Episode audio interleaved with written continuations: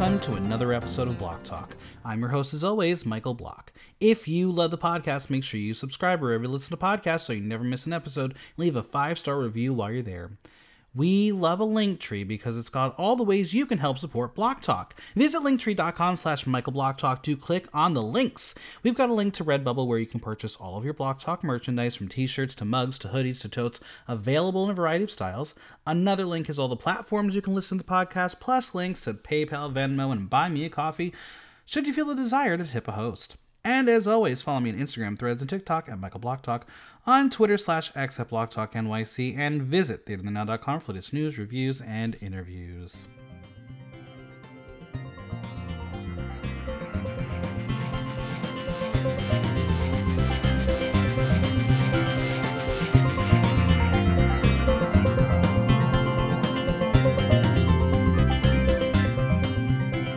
Oh, Uncle Brucey, you played yourself out of this game. The second Chancellor's fantasy game is over, but how did it happen? It's time to talk all things Survivor 45, Pelican Pete's Private Island. And joining me is someone who would never be foolish enough to walk out of the game with their idol. It's Heather Cannon. How are you? Hello, thank you for having me. I think that's a bit generous because I could easily see myself being the person, or I either playing it prematurely or not playing it. But you played it. At least you played it. This man said, my ego is bigger than everybody's and I'm going to think I'm going to be safe. Oh, yeah, man, look, he didn't know he was up against a one-woman Black Widow brigade. He didn't. I can't wait to talk about this. Now, look, I want to hear your initial thoughts. You may or may not be connected to someone who may have been on this season. Would you like to share with the class? Yes, well, I'm a longtime friend of Brandon's, so that's made this season very interesting. I'm very glad that I like the cast overall, because that'd be really awkward if I was hating on his friends. But of course. Yeah, it's like, it almost feels like it's been like two different seasons, because the first two episodes I was just so focused on him that it was like, it just feels like it's a different game. So it's been kind of weird, but yeah, it's been a fun experience. Now, I want to hear your thoughts on the 90 minutes of it all. And I think that's part of what I feel is part of why it feels like a different season, because we are getting so much content and backstory for all the contestants. Do you like having 90 minutes and the ability to learn about everybody? Yes, I love having the 90 minutes. The thing that I've been noticing the most this season is that usually it's like every Thursday or Friday, I end up writing like a really long Twitter thread, just like breaking down like a certain decision that was made in the game, or like just trying to get into like my speculation on a player's perspective.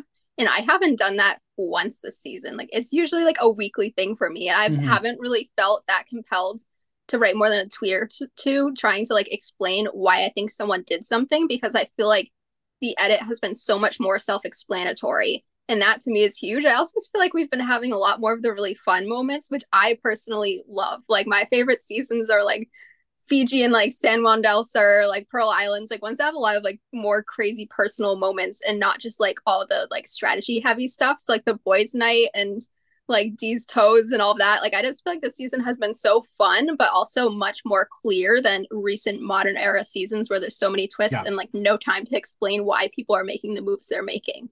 That part. Well, we're going to talk about the boys' night because I have opinions. I really do have opinions, but let's get through it.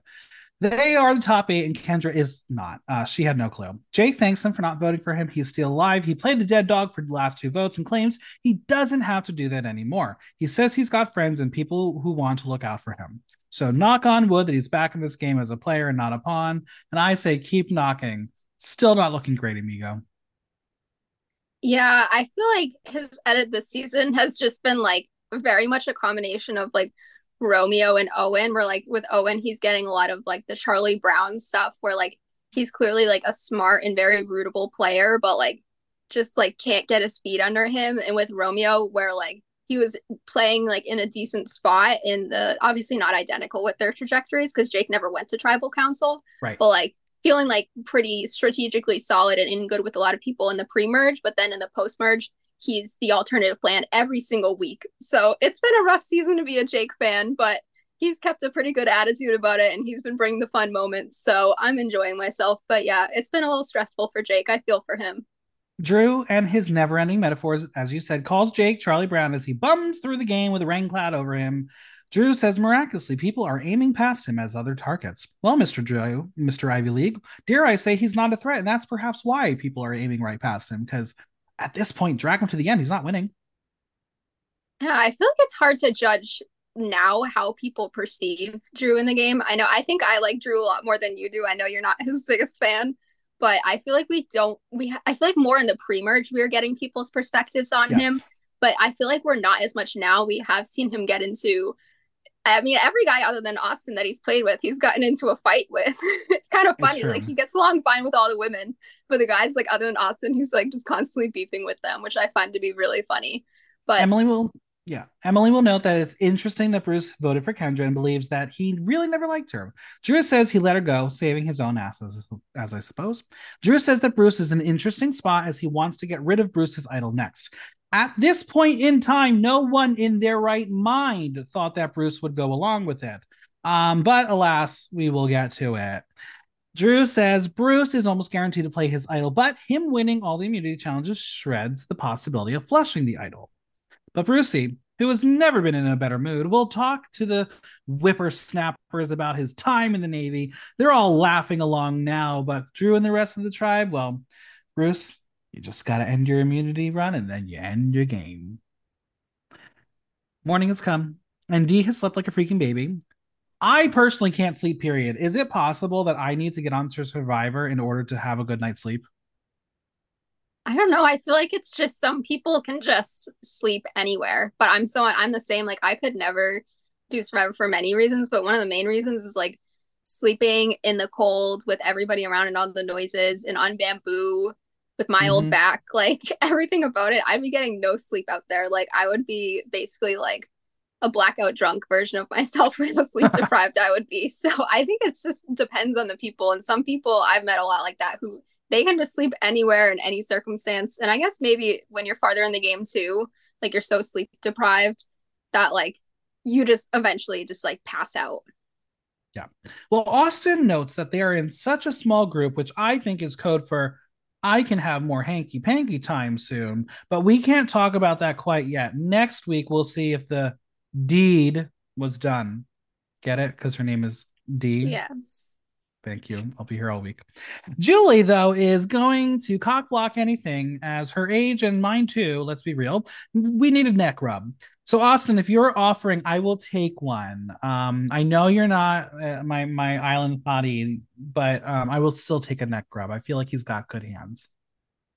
Yes, I think so too. You might have to fight him with Bryce on that one, though. That's probably true. Julie didn't sleep as she is connecting with people, and she's lying to their face. Cue the Kelly vote and the Kendra vote.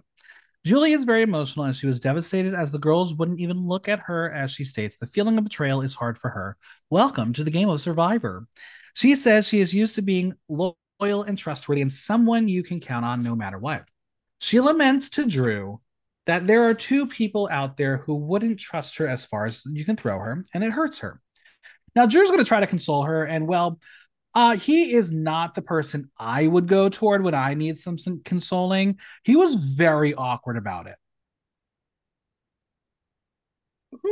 Yeah, I mean, the thing that just stood out to me was that he told her that they're good regardless of what happens in the game, which is very nice. And I understand when I see that at a human level. I feel like I personally would never want to do that, because it's like, yeah, we'll be good.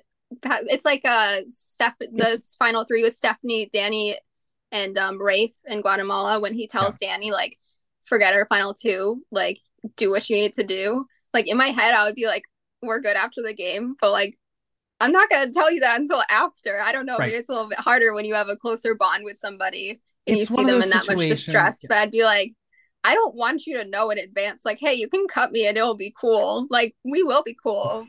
But I don't want you to know that. Where it's like, you can say that, and then after the fact, if I'm not happy, all I'm going to be is like, roll the tape. This is what you said. That's the dangerous thing about reality TV. It will stay with you literally forever. Yeah. Well, anyway, Julie is struggling with the role they have bestowed upon her as the mama trusting character. Drew will tell her that in the end, things could get hairy, as he will start to sob in his dorky way, saying that them four, they really care deeply about each other. But he wants to know that they're going to be good no matter what. And when he said that, I was like, oh, Those waterworks for emotions, they're not there for emotions. They're for... He wants an Emmy Award.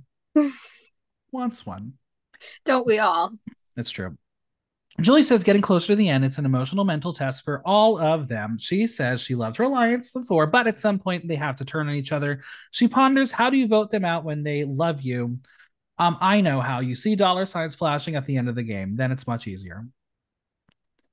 True. Listen, if they call me daddy, I would say, well, you can add the word sugar in front of it and let me win. And I will be sure to give you like $100 in your wallet after the game. That's not bribery. It's just comes with the territory of being a sugar daddy. There you go. That's the loophole. That's how I can get people to vote for me. Now, to keep things juicy, we have to go check in on those who are not in the core four as Couture chats with Bruce and Emily that the core four is now literally half the tribe. Emily says that they are picking off people and that's scaring Katora. Bruce wants to know who is making decisions for those four. Katora thinks it's D, and Emily is like, I don't know. But we know Emily knows. She's aware. Emily's thinking that the core four is not going to turn on each other, and that should scare her.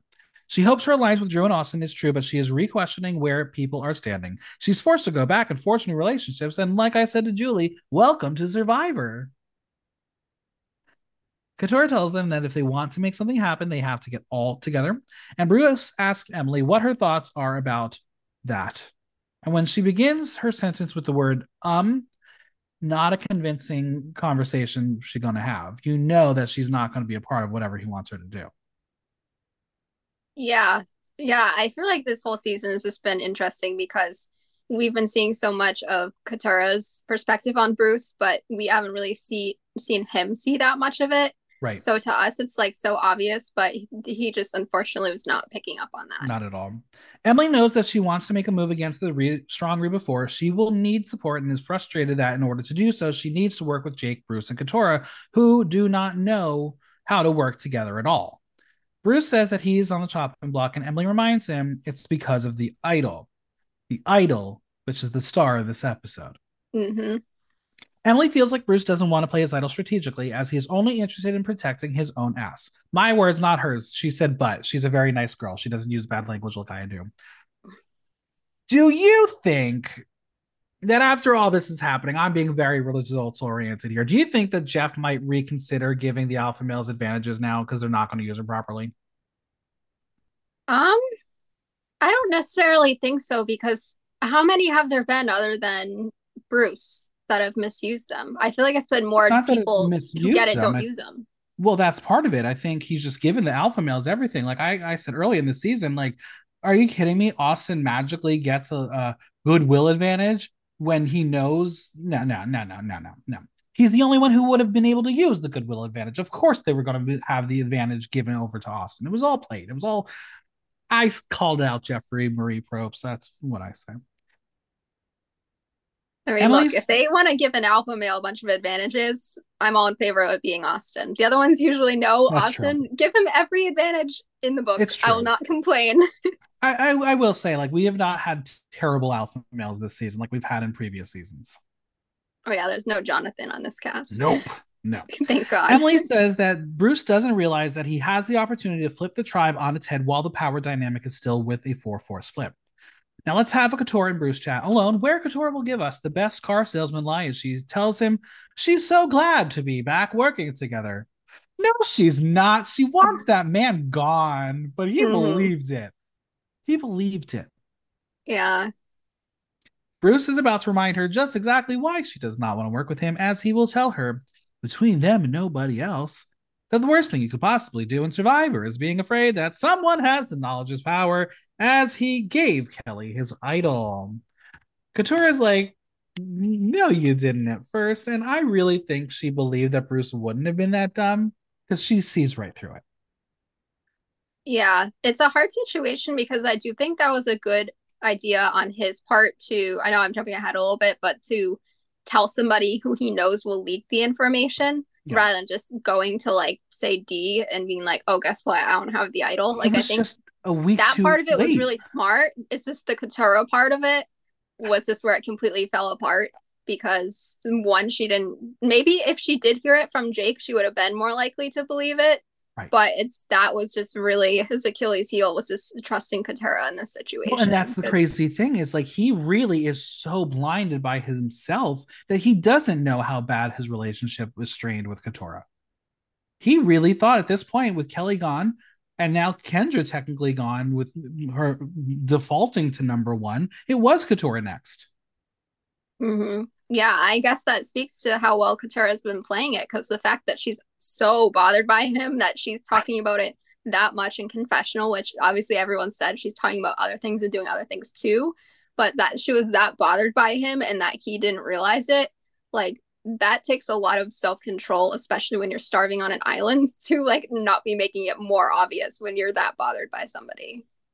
Bruce is even going to try to snow us with the Kelly lie. He still has it. Why is he doing it? He's testing out his really big lie.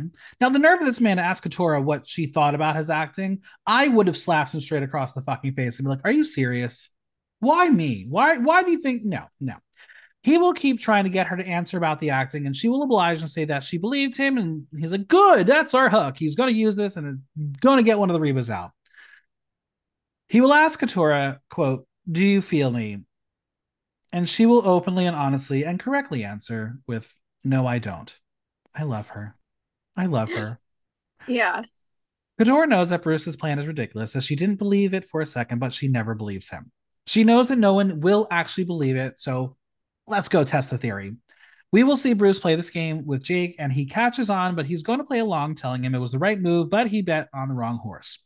Now, Bruce, who says he's his own TMZ for leaking his own information, believes telling Jake will allow the lie to get out, as Jake will spill the Boston beans to Reba, because Jake does not have the ability to keep his mouth shut in this game. I don't think it's that he doesn't have the ability to keep his mouth shut in this game.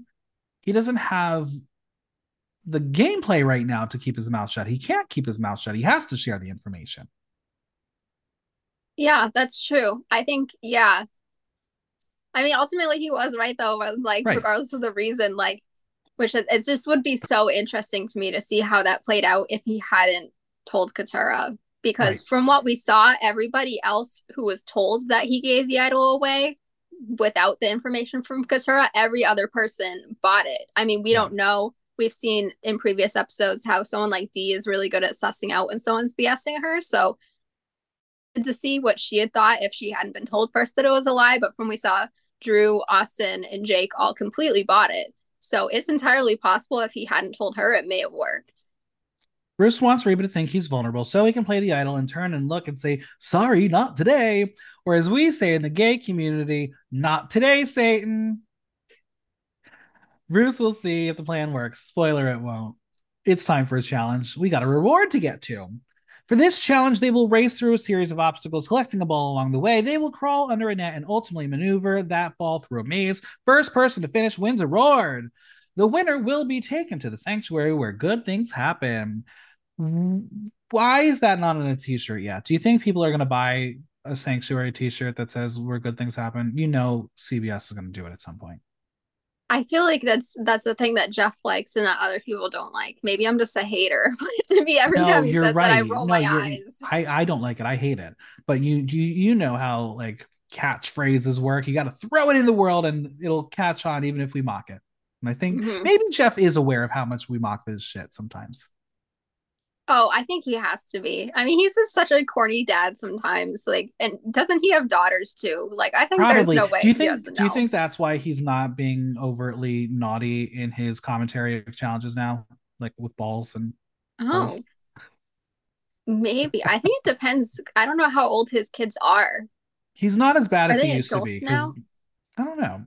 Yeah, I feel like it wasn't that long ago. Like, I mean, I mostly just think of like the Keith Nail era, with all the jokes with him. But yeah, I mean, he has been leaning a lot more into the family-friendly angle, so maybe that's why he's been laying off of it. It's true. All right. Well, they're going to be playing for turkey dinner with mashed potatoes and gravy, apple pie, beer, sodas, and juice. Oh, and to make it better, they will spend the night at the sanctuary where they will have pillows and blankets. Worth playing for? I think so, but listen, okay. Got the pillow, got the blanket. We've seen the sanctuary. Where are they sleeping? Yeah, I was wondering about that too, because I don't recall if they've had other overnight rewards there before. I don't think so. I mean, last time they didn't even... mattresses. We've seen hotel mattresses randomly appear. Yeah, like with the current era, I wouldn't be surprised if they're just like, just sleep on the floor. But you got a pillow and a blanket, so it's a reward. Yeah, that's true. All right, how would you do in this challenge? I probably not well. I don't know. I'm not really a challenge inclined person. I'm like Brandon. I'm not good under pressure. So I related to that aspect of his struggles a lot. Like Brandon, can you climb up a ladder? I mean, it depends on whether I'm having a panic attack or not. That's true. I don't know. But I mean, I guess it depends on what you're wearing too and how much those clothes are weighing you down. Generally, I can climb up a ladder, but I am very accident prone. I don't have good hand-eye coordination. So I don't know. I mean, maybe I could do okay at the puzzle, but I'm someone who just kind of gets very anxious when I feel like there's like a timer on me. I'm the theater kid, not the comp person. I have insanely shaky hands. Like it's bad. I have very, very shaky hands. I don't think I would be able to maneuver the puzzle good enough because it would be bad. Mm-hmm. But that's okay. There's other things I'm good at. But let's get the challenge on. The race is like a track and field race on steroids. Austin will take the early lead with Bruce behind. Jake will get to the knots as the ladies fall behind. The first to get the knots through is Jake, followed by Dee and Bruce. They're all crawling through the cargo net as Jake will be taken over by Austin. It's a fairly even match, and the maze is really the equalizer.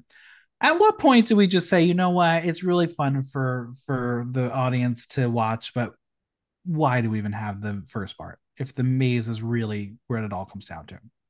Yeah, I was thinking about that with this episode too. Like, it just feels like so much of what came before it was just completely unnecessary. And obviously we've seen times like when they put the balance beam in for poor Noelle and she ended up somehow being able to overcome that and win. Like, we've seen circumstances like that, but I feel like a large part of it is just like a visual thing where like, and like a length thing too, where I think they don't want a challenge to last like 5 minutes.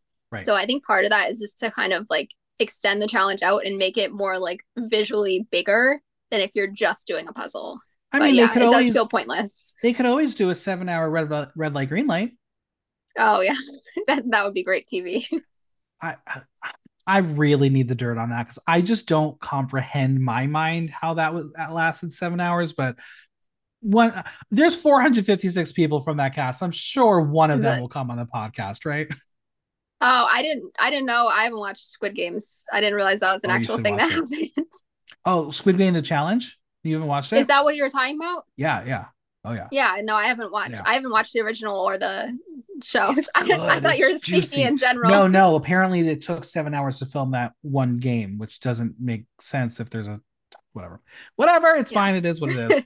All right. So the maze, everyone's falling and failing, but how long is this really going on for? Maybe seconds, minutes, who knows? But the music makes me really anxious. And that's the fun of this is like, we watch the show. And even when I talk about Drag Race, it's like the music, the underscoring, the production team on the editing side does an amazing job. Mm-hmm. I don't know what I would do like in the first challenge being on Survivor and be like, it's awfully quiet. Where's the music? Play some music, please. I need some music to get me anxious, to get me in this. But I think that would actually make it worse for me with the silence. Yeah, I mean, we got a little bit of that in the, was it the third challenge that Lulu lost? Yes. With the big blocks, we got a little bit of like the silence, and it definitely was very noticeable. And obviously they still had some music there. They're just doing something different. But yeah, I mean, I would think maybe you're just so like focused on what you're doing, especially being in like such extreme circumstances with like the sleep deprivation and like being so starving and stressed that like maybe you wouldn't notice it as much because so much of your brain power has to go to just like remembering the instructions of what you're doing and focusing on the challenge itself, that I feel like maybe it wouldn't be as noticeable, but I think it kind of would depend on the challenge. You know what I would probably do out there, because I would like to be sort of a class clown, you know, get on Jeff's good side and be like, Jeff, I need some music. Can you sing for me? Yeah. Oh, I was going to say, I thought you'd start singing to yourself. I might. The Shantham or something. I might.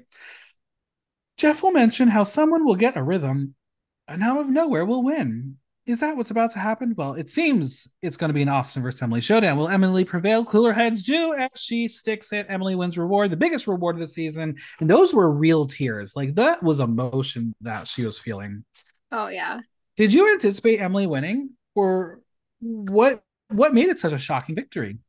Yeah, I mean, Austin has been one of my people on this season. So I was just very focused on him and like rooting for him. Which it's, I don't know if you saw his Twitter post with his letter from his brother. But no. So his brother basically just wrote him a letter that was like talking about like in detail. I think it was a steak that he had eaten and like a lava cake or something. Like he was just telling about all the food he was eating, just like messing with him basically. Like it was a pretty short letter. So it would have been a little bit awkward if he had been the one to win the challenge. But I was so just focused on rooting for him that I wasn't really thinking about who will actually win. I was like, oh, he's close. Oh, he's going to get it. Oh, no, he fell through. And I was like, oh, well, I like Emily too. So did you get to meet him in New York? Yes, only briefly because you were in that room with me. He was like up against the wall by the door and it was claustrophobic. So I didn't get over there until like 2 a.m, but he's very sweet. I'm very glad I got to meet him. So yeah, he's been one of my favorites. I didn't get a chance to meet him, but we did lock eyes on the stairs and he smiled at me and I was like, oh, you are a little dreamy. Okay, I get it. I see the appeal.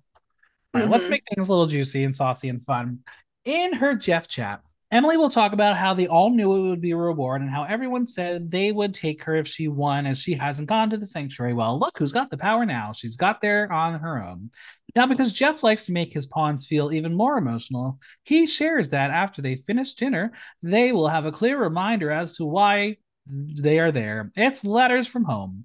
Now, I've said this before, in this moment, in this time, in this very second, not out there on the island, malnourished and emotional, I personally wouldn't care much. This would actually be one where I would use for leverage to curry favor, where I would probably give it up because as much as I love my family, I don't need that. I can get by without it.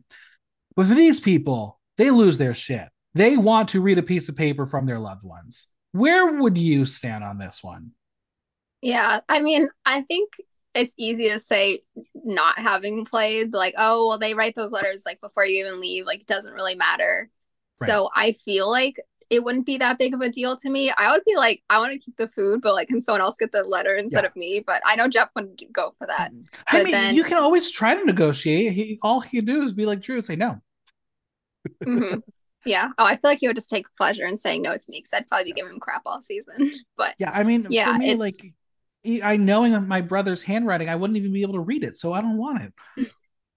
Yeah, I just feel like, I mean, some more than others. My family's not like a super like lovey-dovey type. Like they wouldn't be like Austin's brother, like like picking on me. Like they would write a nice letter, but it's, I don't know. I mean, maybe when you're in that headspace, it's not even like thinking that it's like a letter that they wrote while you were gone, but more just like needing a reminder of like kind of that validation and like the complimentary letters now from family members. Here's what I'm saying, Jeff, if you're listening and if you're ever putting me on the show, this is how you get me to do this reward and really fight for it. Tell me my letters contain the letter from Carson, then I'm there and I will fight for it. Help throw Jam in there also. I love that man. Tell me they wrote me letters and I'm like, I want them now. It would never happen, but you never know. That would be a cool reward, a letter from a previous player of like advice what to do. Yeah, I think the problem is just that most people, like for me, there's definitely some players that like I would appreciate that from, but I also am connected enough online that like I know people have become friends with a lot of people. And I feel like if it's someone who's just giving generic advice who doesn't know you, then like maybe people would like that just because they're such big fans of the show. But like I don't know how much that would help. Maybe Bruce got advice from the Tika 3 in his letters. Yeah. Oh, that would have been sweet if he got one from the Tika 3, but I guess we'll never know. Probably not, because he's like an adult with a family. He'd probably want to hear from them more. Maybe Emily, if it was like Carson on a maternity season, he could get a letter from Carolyn. But I feel like Bruce would want his family. But that'd be really cute if he got them from the Tika 3. Emily is told she has a complicated decision. Pick one person. She will pick Mama Jay because she hasn't been sleeping, and sweet, very sweet. Good to be a mama there. We know how this show works, so Emily, keep on going and select another one. This time, she will shock the group and shock the girl herself. She's going to take Katora. Interesting. I like this choice, but very, very interesting. Let's cut over to Drew, who is actually crying now, like ugly crying, which proves my point earlier that he was not crying with Mama Jay, because that was actually what he looks like when he's upset. Jeff will ask him what's going on. He says it's a hard choice and everyone wants it. He has nothing more to say. Why? Because he's going to continue crying like a little bitch. The way he said it, I was like, oh my God, don't tell Jeff that. Like, he's going to continue to make you talk. Don't tell him you're not going to say that. Oh, I thought it was just because he has a good relationship with Emily and he doesn't want to, like, maybe. He's upset, but he doesn't want to be, like, guilting her. That's how I see it. You know, Jeffrey was like, one more spot. And Emily's going to go ladies' night. She's flex D. Okay. I want to talk about this in relation to what we had previously. Do you think that the boys felt perhaps those inklings of a women's alliance might actually be coming true? Or was this all pure heart from Emily? Yeah, it's interesting because I feel like on previous seasons, it would have been seen that way a lot more. And even like for me, it didn't really come off that way. But it's weird because you would think Emily, like she's a financial analyst, Emily Flippin, like she's a very analytically minded person. So you would think it would be much more strategic, but it just didn't come off that way. And I don't know if it's just because we haven't really seen her having individual bonds with really any of those women, but I don't know, because you would think that it would be seen that way, but it just didn't come off that way to me. And it didn't come off to me like other people saw it that way. And maybe it's because she had that prior conversation with Drew about the Women's Alliance. We don't know if he or if Emily told Austin about that. But, I mean, Drew, it's going back to the theme of Drew hating the men and loving the women. He heard about a women's alliance. So I was like, I want Bruce out. So that works for me. So he didn't seem to be that worried about it. So maybe that was why. Let me throw this out here to you. We know previous episode, Emily is not thrilled about her spot when it comes to Austin and Drew. If she picks Mama Jay first, and then with her core alliance that she believes is Drew and Austin, she's just potentially knocked you out of it if she's going to give all three of them the letters and have this bond. Could that have been a good strategic moment to knock D out of the power position? Yeah, so you mean if she didn't take D, or do you mean if she voted her out? No, tonight? She did not take D. She took Mama J, Austin, and Drew instead. Oh. I don't know. She's trying to rebuild that the relationship with the two boys where she already is feeling D has more power over them than she does. That would have been the perfect opportunity to say, pick me. I really gave you something she has not.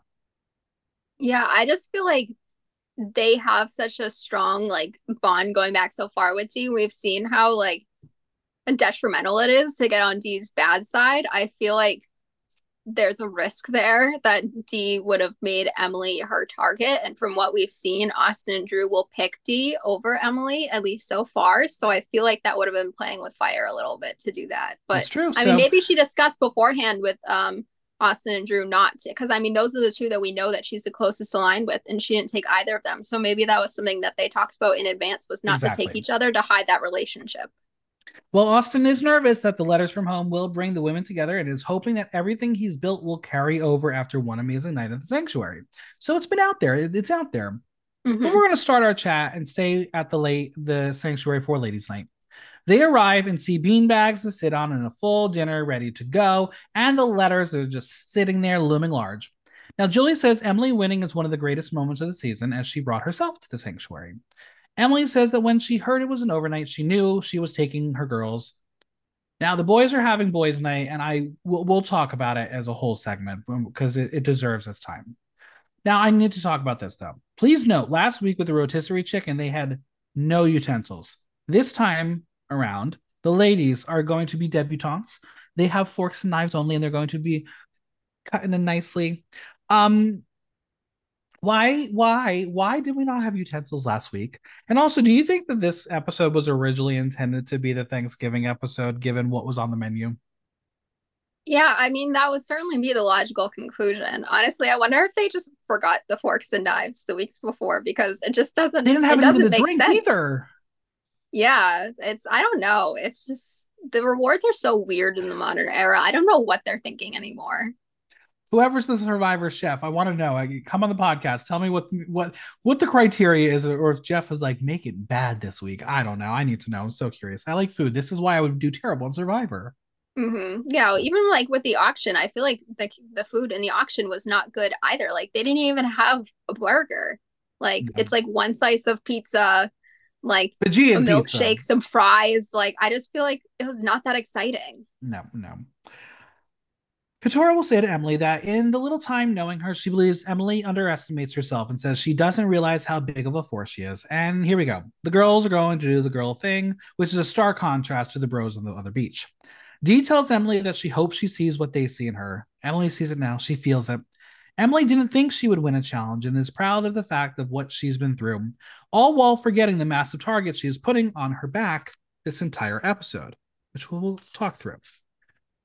I gotta say, whoever this confessional producer is who allowed Emily to hold her wine while filming her confessional, that's a power move, baby. I loved it. And I would, if I ever had that opportunity, I'd be like, can I just have all my food? And like, we can chat and I'll eat and everything will be great. I hope she got to drink it and didn't have to just hold it there as a prop. Yeah, that was instantly iconic, as Jeff would say.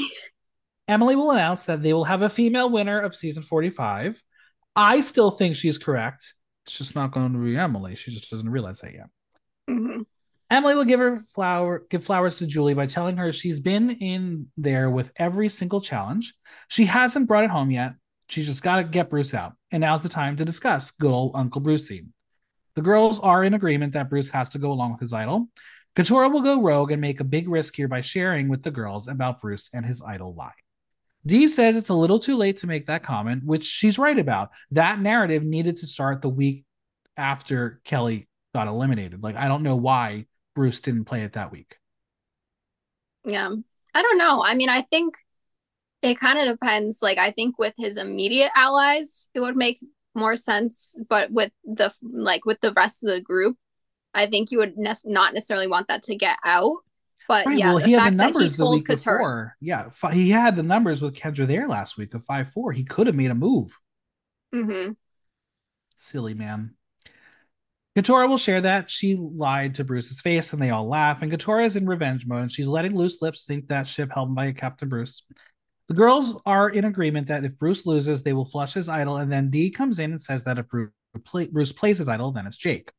Keturah will ask if they're okay putting more votes on Bruce in case he doesn't play his idol. And they're like, of course.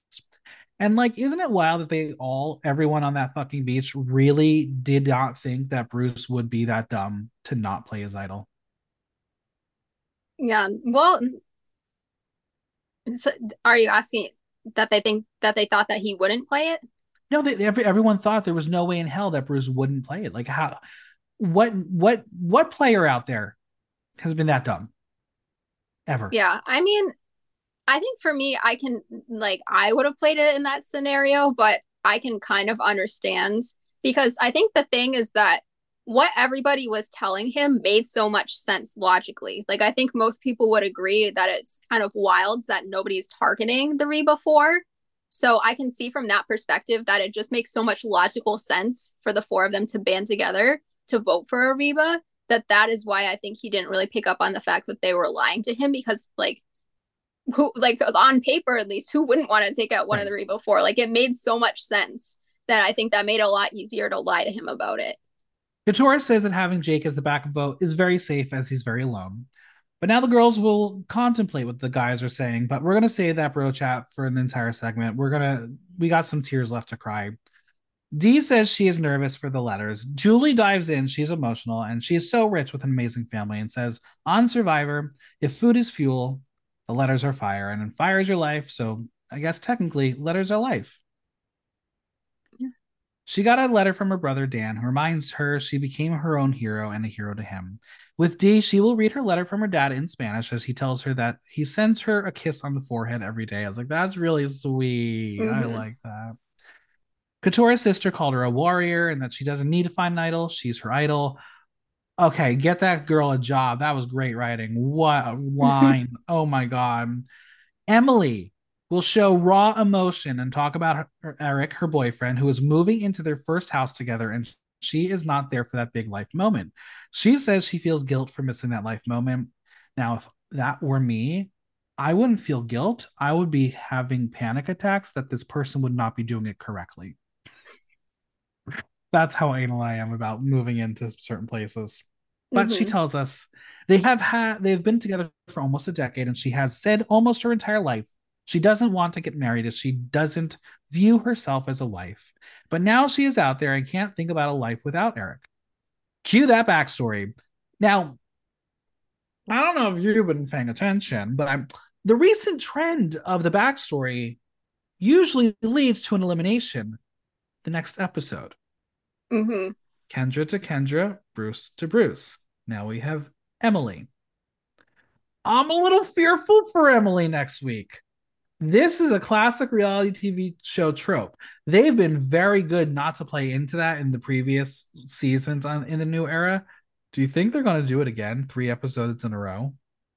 Yeah, I feel like it's a 50-50 shot, honestly. I know there's one point that I've seen people making that hers was, or that other people's kind of felt more like random, like Kendra's kind of coming out of the blue, whereas it was more like tied into what was happening in the game. So I definitely don't think that it's like a definite thing. I mean, we saw Dee get hers earlier on in the season, and she's turned out okay. And the same with Jake. Yeah, so it's hard to judge because it's like in many cases it turns out to be that way, but then in many cases it's also that you're the winner or finalist of the season. So sure. I feel like it could go either way. Like, I think this is a very risky week for Emily, but if she survives it, I think she has very good odds. If she goes next week, then I'm coming back on the podcast and be like, whoever gets another one is gone. They're the next online, the next on the chopping block.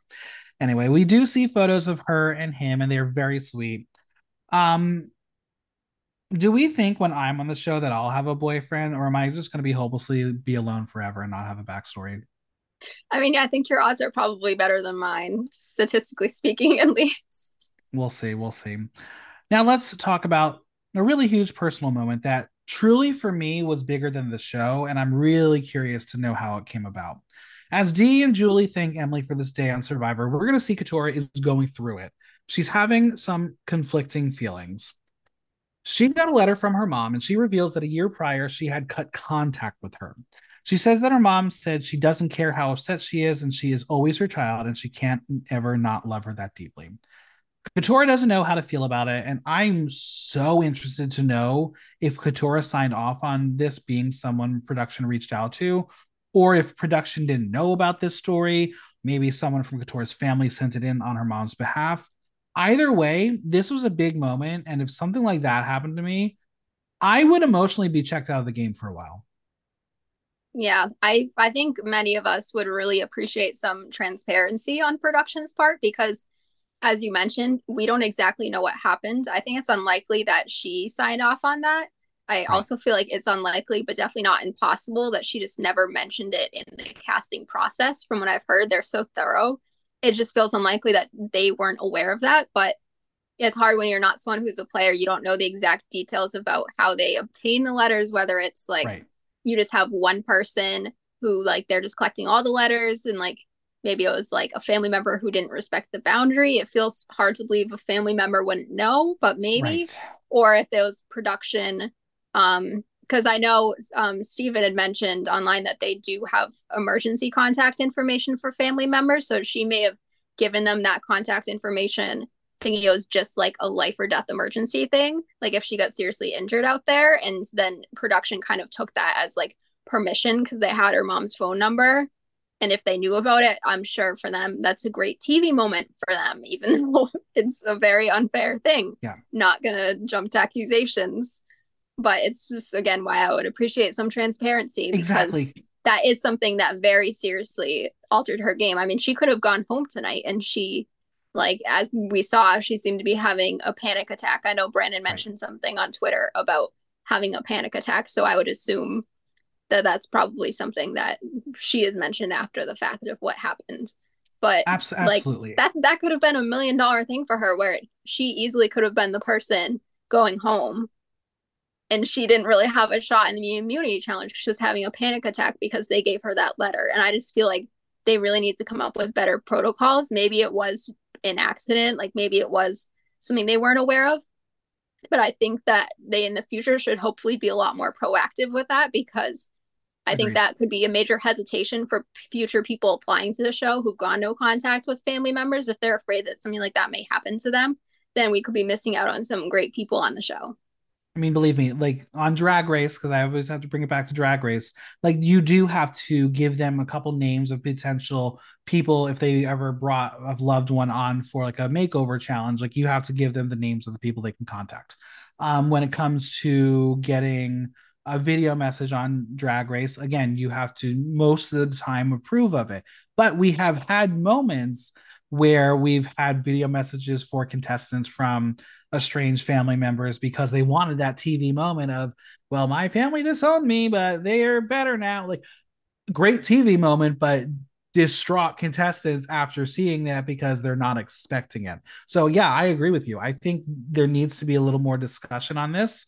I want to give production a little bit of the benefit of the doubt because this was a huge moment. And we'll talk about what happened to Couture in that challenge, because it's not the Couture we've seen all season.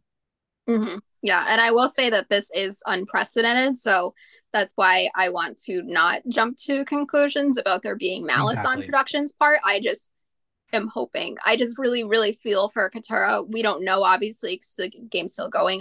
To my knowledge, she hasn't publicly spoken about it, so we don't know how she feels about it. I mean, it sounds like at least the letter from her mom wasn't, like, saying anything, like, manipulative or, like, because I know with no contact family members, like, I think the letter itself could have been worse, but obviously the fact that she was hearing from her at all is still very triggering. And I just hope that they think about this for the future so that doesn't happen again. We will see Julie immediately dive into mama mode for Katora, who really needed that mother figure in that moment. So I really think that bond is going to speak volumes moving forward. But Katora says that her true life story is literally all sad, and she doesn't want to let herself fall into that pit of darkness. She tells us that she needs to win this game and won't if she thinks about all the sad stuff. That's what therapy is for post-game, so I do hope that they set her up with some nice therapist person. Also, notice how we didn't see them with their pillows and blankets, so do they even... whatever. Yeah. Let's go check in on the Losers Lounge as the boys are having a camping trip. Now, for those of y'all who are really excited for those 90-minute episodes, let me just remind you that to fill time, we are going to hear the discussion of farting. Could we have anything more masked in this content?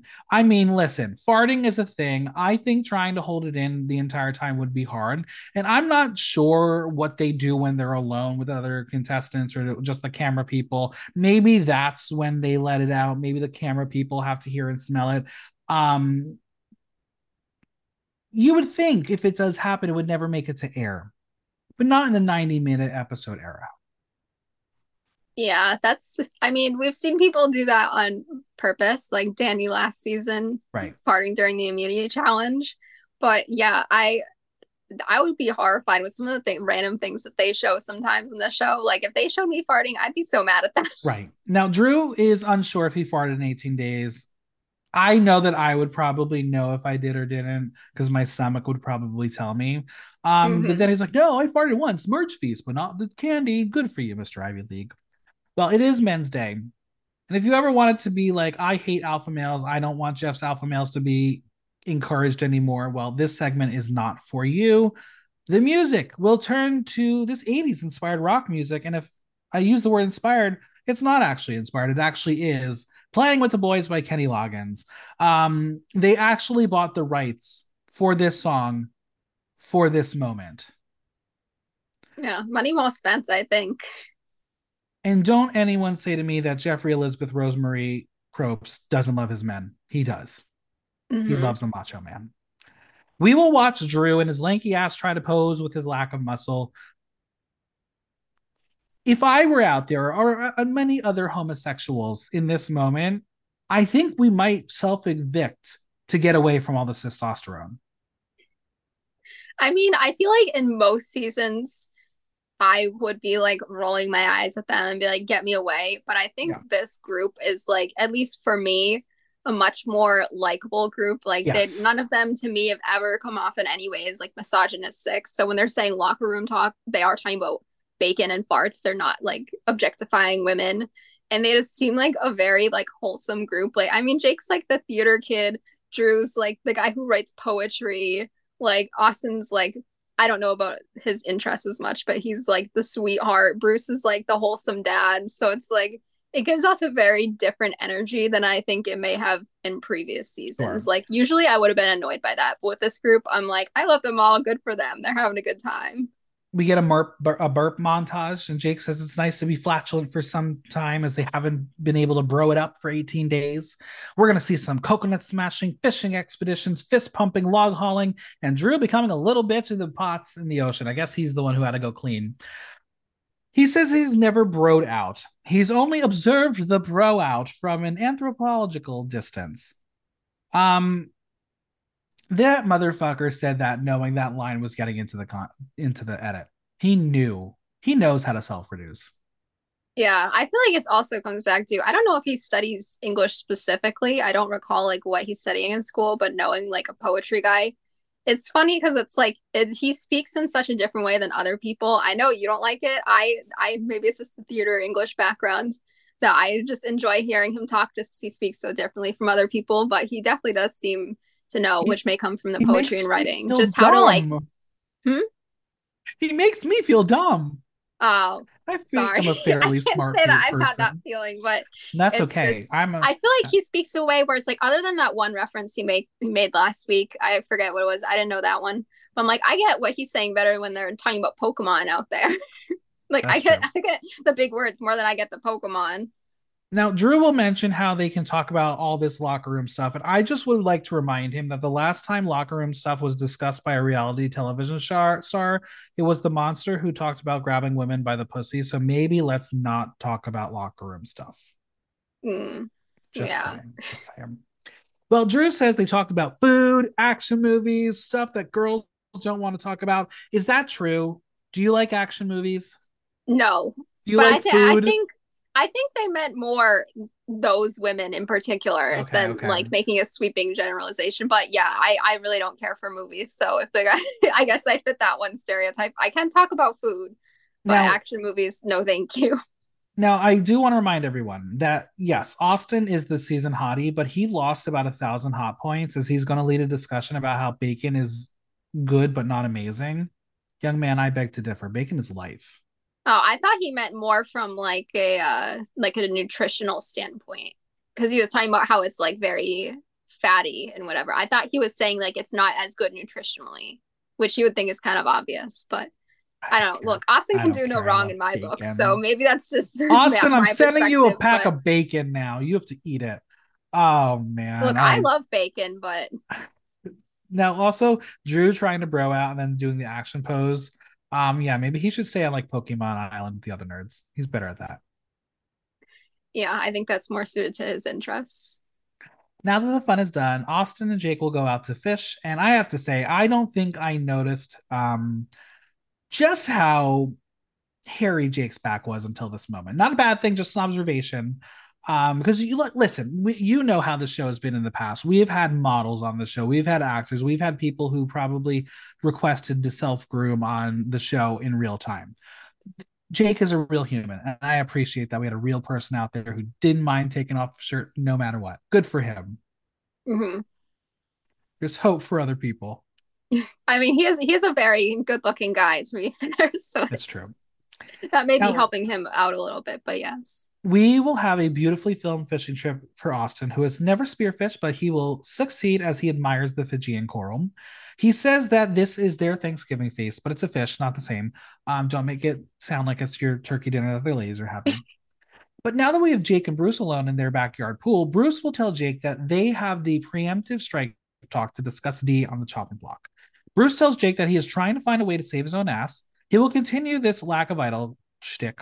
And Jake's like, yeah, no. And for those who want to play poker against Jake in the future, when Jake says, yeah, no, he doesn't agree with you because he's done this a couple times. Yeah, no is his tell. Interesting. I don't notice those little details like that, so I don't play poker. But good to know, just in case. Well, now when you play against him, you're good. You know how he works. Your theater kids playing poker. Interesting. Jake will ask Bruce how tight he is with Mama Jane. He says very much so, but he has to find out where her mind is. Now, does Bruce really believe that they were tight, or is this just another gulp of delusionade?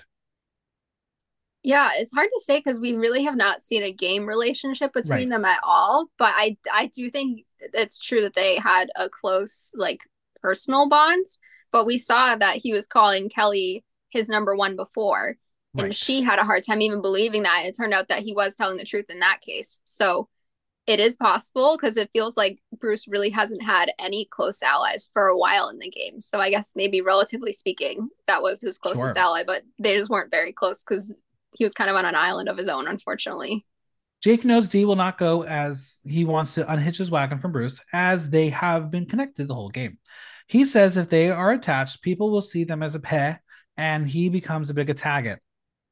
Yeah, listen, when the passion is there, the accent is present. It is there. He is very, very much going into that Boston accent. Mm-hmm. Jake will tell Drew that Bruce thinks it will be Dee, and he's like, yes, chances of that are slim. Is that like a new word? Is that like the new catchphrase for like slim to none? Slum? Maybe it's the new rule. I haven't heard it before. Let's try it. Slum. It could be a thing now. Jake says that Bruce is only dangerous because he was holding on to an idol, but if he gave it to Kelly, there is a good chance that idol is not there and puts Bruce's butt in dangerous position. Now, surely Jake doesn't believe Bruce, right? Well, no, he's actually thinking Bruce is not lying or he's knowing Drew, but the smile that accompanied Jake telling Drew that Kelly and Bruce's idol made it out of the game makes me think that Jake was actually buying the bullshit. Mm-hmm. I do kind of feel bad for him, too, because I feel like we see soon after the fight that he has with Drew, I feel like at least part of that comes from the fact that Drew thinks that Jake just told him a bold-faced lie. Like, he doesn't, at least from what we saw, we don't know that, or nobody out there knows that Jake actually was lied to as well. Right. Like, they think that he was, like, working in cahoots with Bruce on this lie, when really Bruce was just lying to him. So he's kind of put in a bad spot with that. Drew will be like, you're shutting the front door. I was like, you got to be kidding me. Did you just say shutting the front door? No. I know it's for TV. Just let it bleep. Drew will give us yet another metaphor. It's an avalanche of metaphors, as he's like, there are two headlights on Bruce, and he's America's Most Wanted. Get the step stool out, because that was a reach. I mean, he has been for the players out there, at least. Like, they've been so fixated on him for these past I was more saying the metaphor he gave about the headlights in America's Most Wanted. Yeah, well, I think the America's Most Wanted part was true for their tribe, at least. Yeah, the headlights. That's an interesting combination. He was combining too many things, because I think if you're going headlights, okay, maybe it's cops because the cops shut, whatever. Drew, we'll work on it. Come workshop with me. We'll help you out. Now, Drew will call Jake a puppy dog for Austin and himself, and says that Jake hasn't had a clue for days and now comes with a pressing bit of confidential information, and he's overjoyed. So overjoyed that he's going to tell Austin. And, well, Bruce's plan to spill the TMZ has worked. Drew says things are looking sweet, as on the chopping block is Bruce, and Jake is desperate. They're drawing dead, so they have to see what they can do. Now, morning has come, and as Dee says, they are coming back to their husbands. But real tea, maybe one will be a husband one day. Well, I guess we'll have to find out next week, right? I guess so. I don't know. We'll be interested to see if it's production. It kind of feels sometimes like production's like trying to bully them into it, because it's like they keep cutting things to make it look like there's something going on between the two of them, but they've only described each other as friends. So it's hard to say whether it's like they're in denial about it, or if production's in denial about it and is trying to force the story to happen. It's true. Now, Drew says Boys Day was an interesting experience, saying it was like letting your hair down, which is funny because that's usually what happens at a girls' night. But alas, he is happy the girls have returned home, as he wants to hear the details of the sanctuary trip.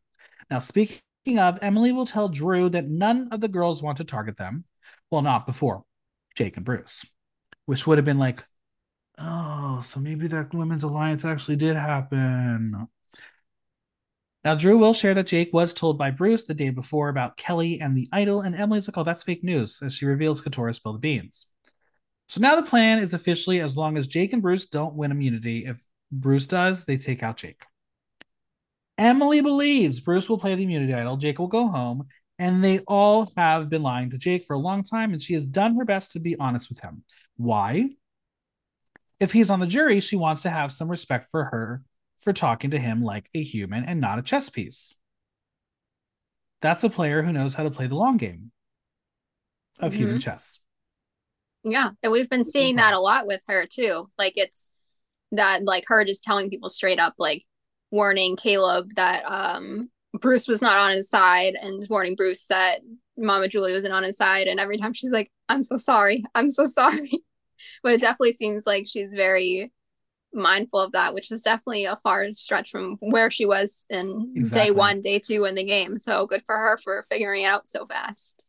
Emily will tell Jake the cold truth of Bruce playing the idol and the vote falling on him. This does not sit well with Jake, thinking it was Drew, as Emily is like, well, really everyone, but Jake is just focused on Drew as he is surprised by that. So again, another person who thinks they have a closer bond than they really do. So Jake will offer trying to put the votes on Drew, and Emily is like, which again, we know from the last conversation she had is code for no. When Emily starts with no, with an she's not going along with it. She says that she's in a decent spot and she doesn't want to blow up her spot. Now, we know that Emily has a motive for this conversation, but do you think it might have backfired? Has this showcased Emily and her newfound social game being a little bit dangerous and threatening? Maybe it could be. I think it kind of just depends. Like, it's definitely something that Jake could try to use against her next week. Yes. Depending on where the, like, if he's still a target next week, it could. But I think the fact that Emily was a lot more straight up with him when he's been getting lied to so much, the fact that she was like, hey, look, I feel like I'm in a decent spot, so, like, I can't really risk this right now. Like, I think he's going to see her much more as an ally he can work with because of that, rather than somebody to target. But it depends on how desperate he gets and where the connections stay next week. Jake is sick of being the backup target. He's angry. He's wicked pissed. So he is ready to Boston smash this game. It's time to chat with Julie. And he will tell her that there are bigger threats than him and names Drew. Julie will sigh as Jake is willing to do something, and she's just going to leave the conversation immediately because she knows she can't do this again. Julie will run over this conversation to Drew, and Drew is not nervous. He is not happy to be the last-ditch effort. He is indignant. Again, Mr. Ivy League with the big words. Good for you. I would be like, can I have a dictionary right now and tell me what you mean? Well, Drew says that he is the savior of Jake, essentially, as he allowed him to stay for the previous two votes. Can't wait for the ladies who he sacrificed to hear that one. Do you think they were happy hearing that he sacrificed them for Jake? Yeah, I mean, I think it depends, because I think the Kelly one is so understandable because she was such a threat that I feel like that one he could frame in a way that's complimentary to her. I think Kendra maybe would appreciate it less. Yes. Now let's watch two bro light bros who just had bro camp night going on a walk and talk. Drew doesn't understand why me. And Jake is like, don't you care if I catch a stray bullet? But I have to care if you do. Now Drew's just wondering why him with an island full of people. And Jake's like, why then? Why me then?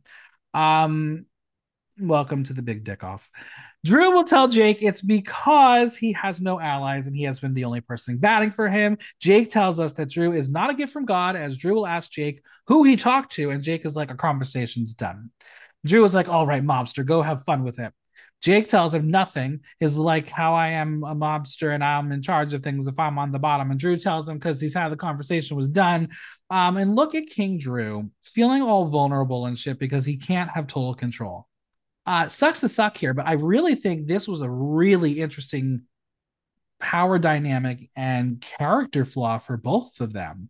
But in a way, I think this empowered Jake a little bit more to see he found the crack of Drew. Yeah, it's interesting. It kind of reminds me of the James and Owen fight in 43, where it's like, yes, neither of them necessarily handled it well, but you can kind of see where both of their frustration is coming from. Like for Drew, like, I don't think we saw him as much with a Kendra vote, but like if he hadn't interfered, Jake would have gone home at the Kelly vote. Like that was totally his idea. So it's like, I can see both sides of like people thinking that maybe it's like unrealistic of him, obviously, to get upset about getting targeted in relatively late stages of a game for $1 million. But also I do see why he's a little bit frustrated, because he has been actively shifting the target away from Jake. But I can see why Jake's frustrated too, because he's the backup target every time. So it's like, how much do you really care about protecting him if his name is on the line every single time? So I get both sides. Both didn't necessarily handle in the best way, but hey, it made for great TV, so I'm happy about it. Drew thinks Jake is the big Boston mobster from the Padded. Drew tells us that he told Jake, "Get out of here. You're a goon. Your game is donezo." But I really think what happened... I'm sorry, I'm going to do this again. Drew went into the jungle to suck his thumb and cry for his mommy. Yeah, I mean... I don't know. As I said before, I think I like Drew more than you. So I think we have different perspectives on him. All right. It's time to head to the water. Bring it in the boat. We're going to get an ocean immunity challenge. For this challenge, they will lie on a steep ramp suspended over water, where they will have to hold themselves there by holding on to handholds. At regular intervals, they will move to smaller handholds, making it more difficult. If they drop, they are out. Last person wins immunity. How would you do in this challenge? Well, I'm a woman, so not great. Yeah. Okay. The dream team obviously tests all of this. Is this a situation where they tested it last minute and after the results were like, well, fuck? Yeah, I don't know. It's interesting because when I saw it, I instantly thought of the iconic Final Four challenge from Survivor Fiji. And obviously this one was a little bit different. I'm not that much of a challenge person. I remember the exact mechanics. I feel like their arms were above their heads in that one. I know there's water coming down on them. But so it seems similar to that one. And I mean, that was only 4 people. I know Cassandra wasn't like the strongest challenge person. So I know she didn't make final 2 in that one. But also, I don't know how well she was doing in general. But the fact that Drew outlasted Dee, who's like a weightlifter, is one of her hobbies. Right. And not slighting Drew, I don't get the sense that he's someone who's particularly physical. So the fact that he was able to outlast her, to me, just proves that like there was a very, very, very genetic advantage for anyone who was this man in that competition compared to a cis woman. It's true. Now, this looked easy in the first stage. Maybe it was a little more dramatic than it was. But this was a lot about psychological overcoming in this challenge. Again, I don't know what the exact rules they were told to, but in the first few stages, the obvious strategy here is to bend your knees so you can be in a slightly seated position. If it was to keep legs extended for the entire time, perhaps it would have been a harder and shorter challenge. Mm-hmm. They will each be in the handhold position for 5 minutes. We will see some struggling, and even with an entire Thanksgiving dinner in her belly, Emily will be out first. Mm-hmm. Now, let's talk about it. Katori is noticeably freaking out over what? To us, we're not really sure. She's in her head about the water, she says. Did we know she had a water issue? No, because she's been fine in previous challenges. She'll ask about if anyone else is around to help her if she drops. Jeff tells her that they have safety swimmers in the water and a ladder next to her. And Jeff tells her if she wants to let go, they got her. And she's panicking. And Jeff tells her to drop and swim toward her. Bruce will encourage her, and I will say that was a very bold and powerful thing to do, as he was out of focus in his own preparation for this challenge, in his own game. Mm-hmm. Is it possible for Bruce that was a $1 million decision to help Katora? I wouldn't say so, just because he still made it to the final 2 in that challenge, and that was at a different phase. But yeah, I mean, that speaks to why I've always like Bruce, even though I think most people would probably assume with what they know about me and the personality traits that we've seen from him that I wouldn't like him, because even though he can be a bit like my way or the highway and telling people how to do things sometimes, it's always shown through that like he has a heart of gold, and that he doesn't mean things in a bad way, even though it can come off that way sometimes. And I think the fact that he was so supportive of her in that moment, and in his pregame press, like he's just like hopping on, like defending her and like praising her. Like, I think that speaks to his character. But the immunity challenge, I don't know, maybe he got out of his head a little bit because of that, but it seems like it was because it went on so much longer than that. I wouldn't guess that would be it. Absolutely. Well, Katora will apologize. She's very visibly shaking. Emily has to control her. And you mentioning about the potential panic attack, obviously we discussed that there was some things happening the previous day. And as a viewer, we're like, we've never seen a water issue before. Mm-hmm. I really do think that all the pieces came together in this moment and she just couldn't handle it and had to take herself out of it. Which again, very risky, and I do hope we get some resolution about the whole letter situation. Yeah, I just hope that it's something that, I mean, obviously it seems very likely that it affected her for at least a day or two with this like sudden struggle and the challenge. I just hope that it's not something that lasts the duration of the game, because that would be very devastating. I mean, I mean, we alluded to it earlier, but like, just imagine having an issue with your mother, and one of the people left on the beach is someone you're calling mama. Like that, mm-hmm. that would probably get to you. Yeah. I think on the flip side too, like the fact that Julie was so instantly supportive of her could potentially be very healing in a lot of ways. Like Absolutely. The fact that I think a lot of moms would put themselves in the mom's spot in that situation and be like wanting to sympathize with her, because that's like a mom's worst nightmare for their kid to go no contact. So hopefully the fact that Julie was so supportive ended up having the opposite effect, where it was like healing to some degree. With Katora out, 6 are left, and they will move down to the third handhold. Everyone is still in it, but then Julie drops. It's down to 5. D and the bros. But first, the close-up of feet. And yes, all of D's foot fetish friends, they're very happy to get free feet content. Mm-hmm. Thanks, 90-minute episodes. Now, Jeff is going to try to get into their heads, saying that this is what maybe you do at a carnival, having some laughs and a scone. Like Jake says, what carnival have you seen? And what carnival has scones? Yeah, I'm glad he called that out. I saw someone on Twitter said that apparently in some parts of the country, when people say scones, they mean fried dough, which made a lot more sense to me. But also, where is why? This? I don't know. I think they were saying the British are attacking those people right now. I think it was like North Carolina or somewhere in that region, they were saying. That's where I am. That's definitely not. I don't. Oh, interesting. Okay. I don't know. I want to say that like Jessica Lee either said it or was tagged in it or something, but it just came across my feed and I was like, well, that would explain it a lot more. Also, isn't he from Kansas?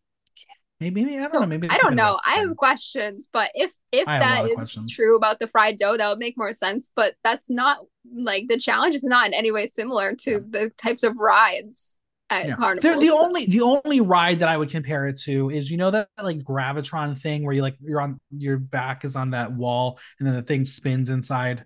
That's the closest thing I can think of it.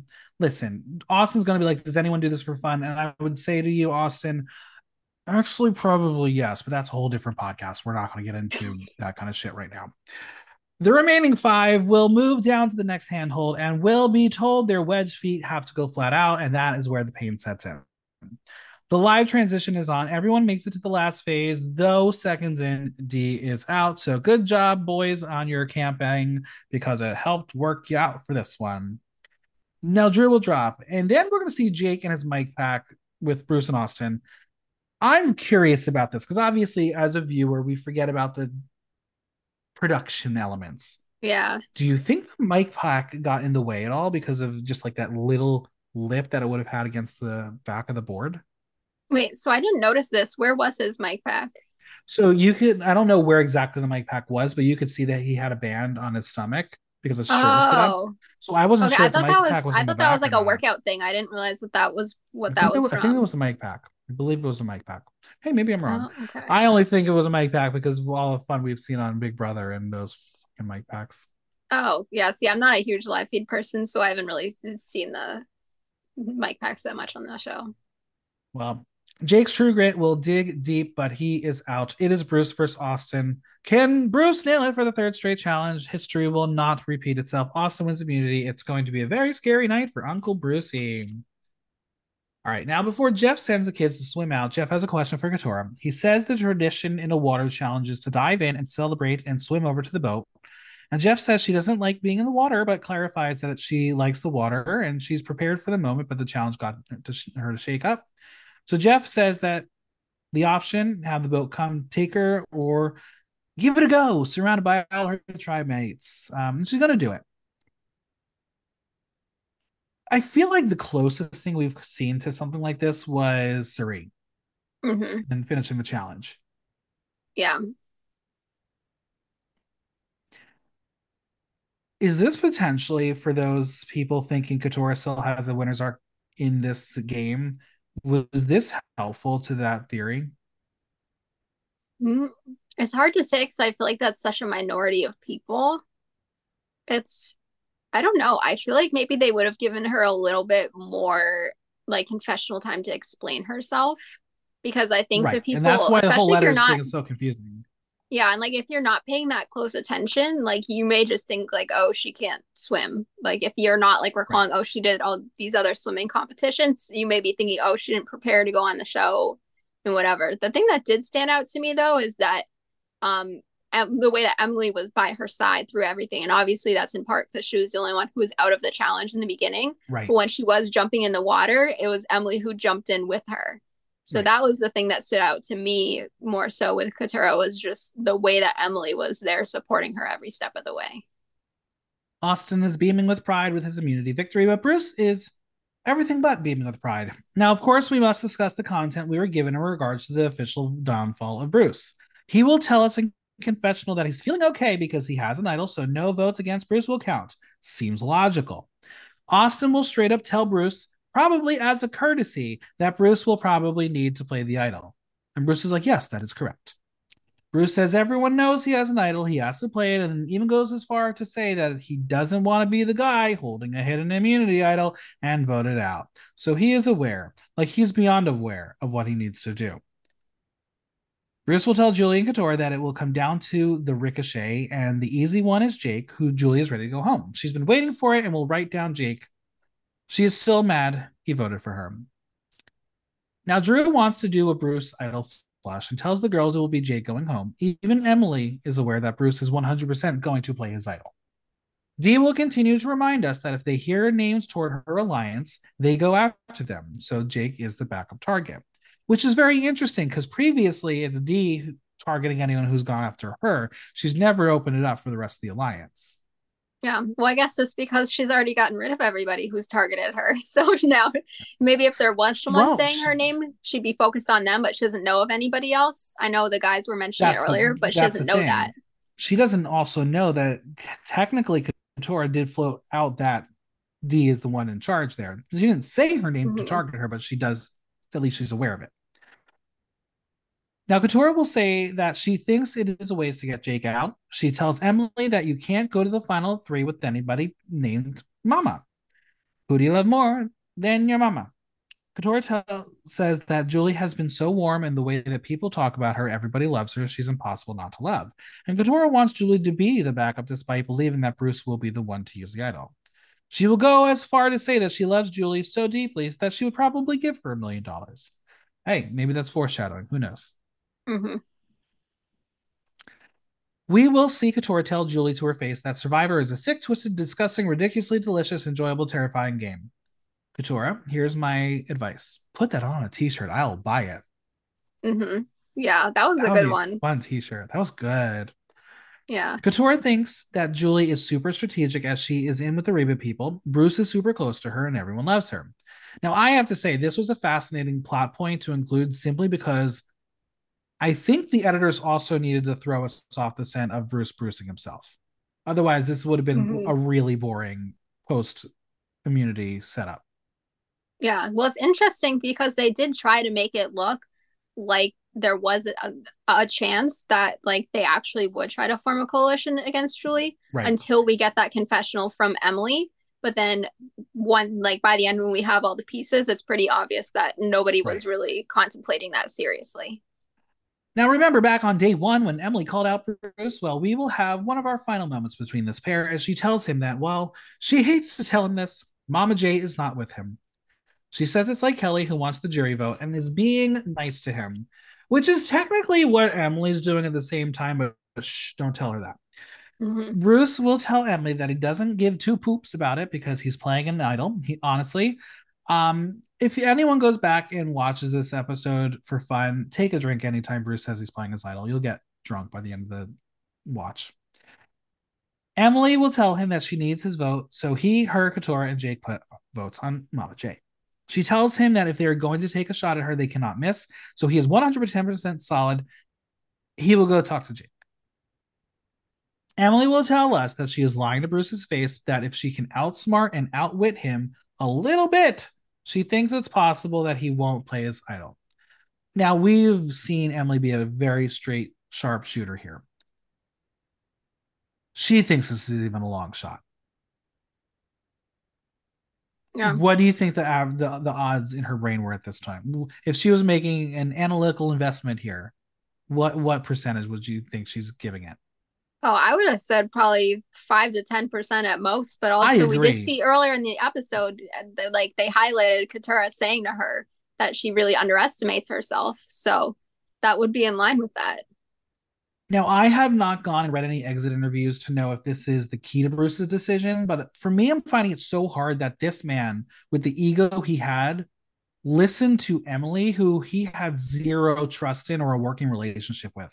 Like, if you told me at this point that Katora convinced him to do this, I'd be like, fine, I understand it. I could see it simply based on the earlier interaction that he had with the lie, because she is the only one who knew about it. But I'm wondering if we got a little bit of a fancy edit here. I'm not fully buying that it was Emily who convinced him that this plan would work. Yeah, I mean, she is the one that he's giving credit to in his exit press. Okay. It's fascinating, though, like where it's hard for us as viewers to understand why he would think that, because there's nothing that would give you any thought that Emily is the one to trust here. Yeah, I mean, I know he has mentioned, too, that he wasn't as bothered by what she said on the mat the first day as like people may have thought that he was. So, and I think if you go back, like I know last week, at least he voted out Kendra. So I think from like a viewer perspective, they've been presenting it as kind of Reba versus like the Bello people. But if you look at the voting, I think that he has been working with them a little bit more than it made it seem like, because he was with her with the Sifu vote as well. Right. Emily will tell Katora that while she is playing this up to Bruce, she will cater to Katora's ear and tell her that she does think Mama Jay is a big threat. Perhaps this is a big plot point for our following vote. Bruce tells Jake that lots of votes are going to be split, 3 for him, 3 for Jake, and then whatever happens, happens. Bruce will talk down to Jake with his little hand seminar and tell him that if they go the way they are now, bye Jake, bye Bruce. He tells him that it's Mama Jay, and Jake goes home. Now, listen, hear me out. Bruce's plan, if it executed properly, would have been excellent. If the Reba 4 were forced to split between Jake and Bruce, that's 2 on each, leaving 4 votes that could have been put straight on Julie. But the problem with this logical plan is no one wants to work with Bruce. Yeah. Now, Jake is like, okay, this is all good. I don't want to go home, but do you have an idol? Bruce says yes. So Jake wants to know why he lied about the idol. Bruce says, the game is Survivor. You have to play the game. And that was it. That's how Bruce, again, lost it. He could not keep his alliance strong. Alliance maintenance is so important in Survivor. Yeah. Well, I will say, to be fair, that Jake ratted him out before. So he maybe... Of course. So there was some degree to which there was founded to not trust him. But yeah, I think that's just the biggest problem here is just that on paper, it made so much sense to make that move. But for the individual players with the relationships that they had with each other, it just wasn't going to happen. Now, Jake is like, maybe if you didn't do that, I would be on board. And Jake says it's wicked frustrating to be lied to by Bruce. He is sick of it. Jake says he's been lied to and rope-a-doped, and I don't think he means it like he says it, but maybe that's just what we say as part of my tribe with the rope-a-dope. Anyway, Jake knows that on paper that Julie plan is great. Anybody but him. He just doesn't know who to trust. So he will go sit on the beach and cry out of frustration. I would have done the same thing. I would need my time alone to just get it all out there. Well, and why not look at a beautiful beach? That might be your last time to ever see it. Mm-hmm. Yeah, that's a tough place to be in for him. A moment of vulnerability out there for Jake and more steam for his endgame edit. Jake is trying to stay alive and everyone is playing a game. He's not taking it personally, but he is disappointed in himself. They are really leaning into this as part of Jake's arc. Now, Katora will see Jake and ask him if he's okay. He tells her he doesn't know what is going on, and she will get down to his level and tell him it's hard to know if people are lying in your face, and tells him that she's got him and not to panic. They can do this. Bruce will see Jake now, and he too will ask what's up. Jake says he's trying not to do anything. He's good with the plan. He just doesn't know why he would be better at this game. Now, Bruce will not get at the same level as Jake like Katora did, but actually bend over and says that Jake is far from dumb. He admires him for passing the bar and not to drop himself to what he's not. He just hit a survivor wall.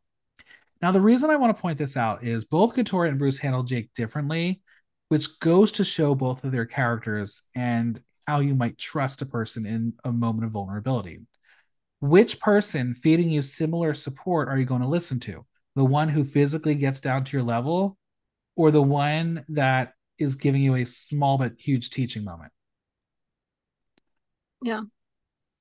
It was very interesting to me because you could see Bruce in dad mode, and I think Bruce needed to get out of dad mode and be at the same level as Jake. Mm-hmm. Yeah, and that's something we've seen him talking about trying to fight, but not necessarily being able to succeed in. Is that he's, I'm not the dad, I'm the uncle, but Bruce is just such a dad, he just can't escape it. I think they're both sincere and they're both genuine, but I almost, like, could you imagine if Bruce literally sat down next to Jake? I think Jake would maybe have a different mindset for a moment because he would see Bruce differently. Yeah. Just a little thing for future players out there. It's all about how you present yourself to people in moments of vulnerability. And we saw a lot of that this episode. A lot of emotions. Mm-hmm. Yeah. Bruce feels for Jake, but says that he has to realize that he's a smart kid for himself. So Bruce will say that Jake is the key for the plan to work, but says that if he, Emily, Katora, and Jake go for Mama Jay, she's out. Once the Reba 4 split up, the game is turned on its head, which we all know is fact. But what's funny about this is Bruce thinks it's all coming down to Jake, but the reality is it doesn't even come down to Emily either. It comes down to him and his ability to play an idol. Mm-hmm. So Emily will tell Bruce that her fear is that she doesn't want to put her game on the line if Mama Jay is not voted out. If she isn't and they come back, she's done. But I think that's kind of a given after this one anyway, but we'll get to it. Emily has been trying to manipulate Bruce, and the only way that he doesn't play his idol is if he feels comfortable enough that he's not going home. He walks and talks with her that everyone thought they would hate each other, but they're beginning to make inroads. Emily calls this a Hail Mary, but if Bruce plays the idol, who is the backup target? Is it Mama Jay who you will lose to in the end? Will it be Jake who's the safer option? Emily just doesn't want Bruce there with the idol. If he goes home without playing his idol, then everyone will say, wow, look what Emily pulled off.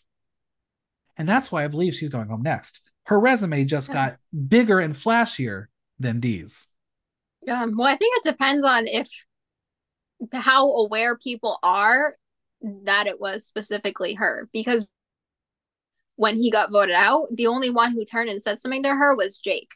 So we don't know. I mean, it seems like the Rebo people were all shocked. It seemed like the only people who kind of had an idea of Emily's plan was her and Jake. So it kind of depends on how they play. I mean, and it's, we don't know explicitly that Jake was on it. We just saw him turning and saying like, good job or something. Right. So it'll be really interesting to see, because if Jake doesn't rat her out, they may not even realize, like if they just play it off like, wow, that was crazy, we don't know what he was thinking, then she may be able to slip that completely under the radar. Meanwhile, Bruce is giving her credit in the jury. You know who I think would rat her out? It's not Jake, it's Katora. Yeah. Well, it's interesting because we don't know how much Katora actually knows. I definitely think she would rat her out if she knows, but we didn't see that reaction from her in the episode, at least. Well, we'll see what happens. We're at Tribal, where Miss Kendra is giving revenge death stares. Like, she is going to murder those bitches in that revenge dress. She is not happy. Though I think she's actually happy. She was just doing it for camera. Mm-hmm. Yeah, it's been interesting because I don't think this is much with Kayla, but last week, Kelly seemed like super bitter on the jury, which like Alex, it's like one day later and she was blindsided, but she seemed so bitter. And this week, it wasn't as much with her, but Kendra seems so bitter. So it'll be interesting to see if this trend continues. All right. Jeff notes that something feels different, or is he crazy? Emily says he's not crazy, as they had a couple of tribal councils where one person is wearing a certain necklace and now it's on someone else and the energy is different.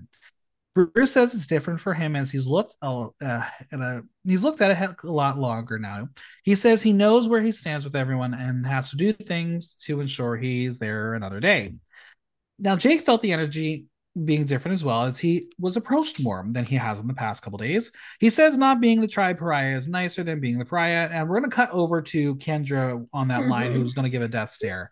I was like, oh boy, she's not feeling great about that one, is she? Yeah, I mean, I'm curious if that was a bit of editing magic, because I know some people pointed out that they cut to her because before she didn't know what a pariah was when Bruce said that.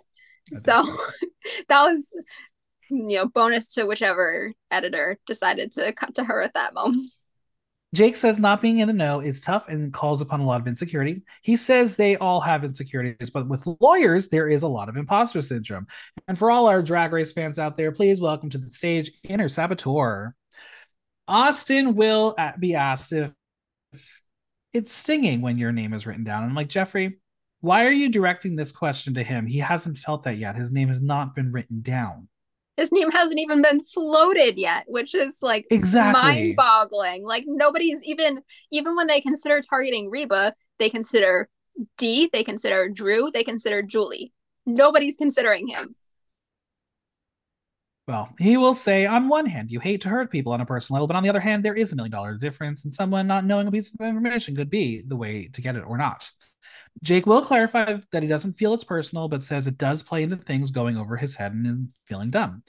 We're going to have Kelly turn to Caleb on the jury and tells Caleb that it's breaking her heart. They're really showing a lot of vocal moments from the jury this season. Yeah, and they seemed much more pro-Jake than I expected, too. Yeah. Like, especially considering how he acted, even though obviously wasn't, like, malicious. Like, there were definitely some social faux pas from him the past two tribals, so it's interesting to see Kendra and Kelly, like, seeming to be rooting for him so much. Jeff tells Jake that he is not the first person to be out of the loop, as withholding information is job number one. But Jake knows that in his head he is feeling it still had. God damn it, that accent. I'm sorry I'm mocking the accent, but again, going to school in Boston, I've heard that accent way too much. Mm-hmm. Julie will be called out for being Mama Jade. She says it's beautiful gesture until it's threatening. She says it's also terrible for her personally when she lies to someone. She says she felt terrible for Kendra. She can't even look over at the jury as she gets emotional. Peep Kendra with that face of fuck off, bitch, you lost my vote. Yeah, she's not happy. She's still bitter. Yeah, we'll see by day 26 if she's still that bitter. But yeah, there's definitely a lot of bitter energy on this story. Julie says there's an extra bit of, I trusted you, you were Mama Jay, and she feels the extra burden. She's having a crisis of faith with the name. But Emily says there is a benefit to being Mama Jay, and she's like, I gotta go to the sanctuary. Emily says it will be true with anyone that someone you were close to, you'll have to lie to and vote out, and it's going to be painful. Drew says at camp it was different as the merge has been defined by steamrolls. There was a target, they were tied to the train tracks, and the train came and drove over them. He loves the metaphors. I just want one sentence where there's not a metaphor. That's all I ask. Do you think he can do it? I know you think he can do it. You have faith in him. I think if he felt compelled to, he probably could, but I think he's maybe not thinking that way out there. So we're probably still going to be getting more metaphors. He's like, I want to be on camera. Give me the camera. He says this vote is more logistical as it resulted in a bit more ambiguity at camp. Bruce agrees it was more complicated as they are trying to see through words. Is it something meaningful that can affect now or later in the game? Couture says they see the jury getting bigger as their numbers are getting smaller and the tension is intense. They have potential advantages and idols in play, and she has to put her foot on the gas pedal now as the game is moving on with or without her. Emily says when you get to 8 people, this is a time for a move. I always thought, isn't it 9 or 7 is the big move moments? Is 8 really that big? I mean, on paper, you would think it's not because of the even number, but it definitely has been like in the modern era, I think in large part because of all the twists they've thrown in the game. Sure. Like it's Shan was 41, High was 42, Noelle was 43. Oh, and no, now we're going to have Bruce in this moment? God damn it. Who was 44? Who was Franny? So it's definitely been people who are considered like very huge. I mean, I think with Franny and Bruce, there was also the aspect where it wasn't necessarily a huge blindside at all because they're considered huge threats because of their challenge prowess. Right. Whereas the other ones, I think it was a bit more of a blindside and more of like a targeting like the head strategist who was at the top of the power structure. So, which not as much with Noelle, I guess, but with Shan and Hi, that was more of a strategic one. So it's been various reasons, but there definitely is a pattern of like a very big threat for whatever reason, whether it's social, strategic, or physical, getting voted out at 8.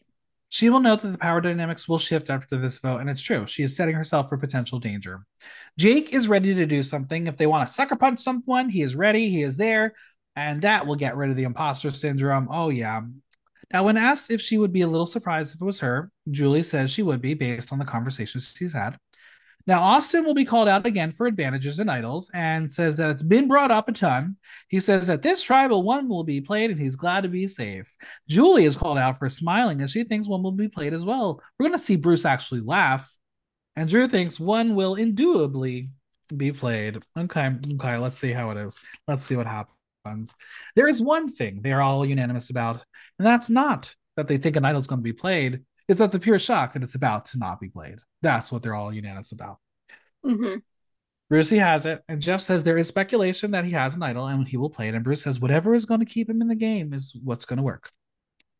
Jeff tells Emily that doesn't mean he will be playing it, and it's true, and Emily will be like, he cannot play if he's confident in whatever he thinks will happen, but she, along with everybody, would be surprised. Bruce has made his intentions really clear. So let's get the shit show started. It's time to vote.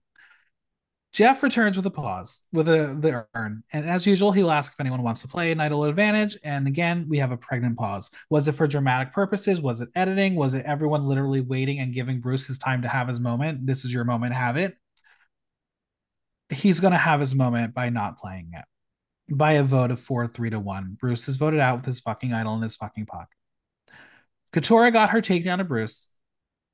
Bruce voted for Julie. Bruce was voted for by Emily, Jake, Julie, Katora.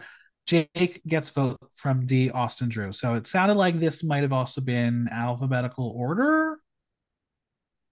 Yeah, I'm curious too, because I have a feeling, I mean, I definitely think Julie wanted to write Jake's name down. Uh-huh. And Katora undoubtedly wanted to. Of I mean, course. That was her first chance where she could write his name down because she wasn't at the same split tribal as him. So I have no doubt she wanted to vote for him. So I wonder if that was part of it. And then they just pieced it together from there.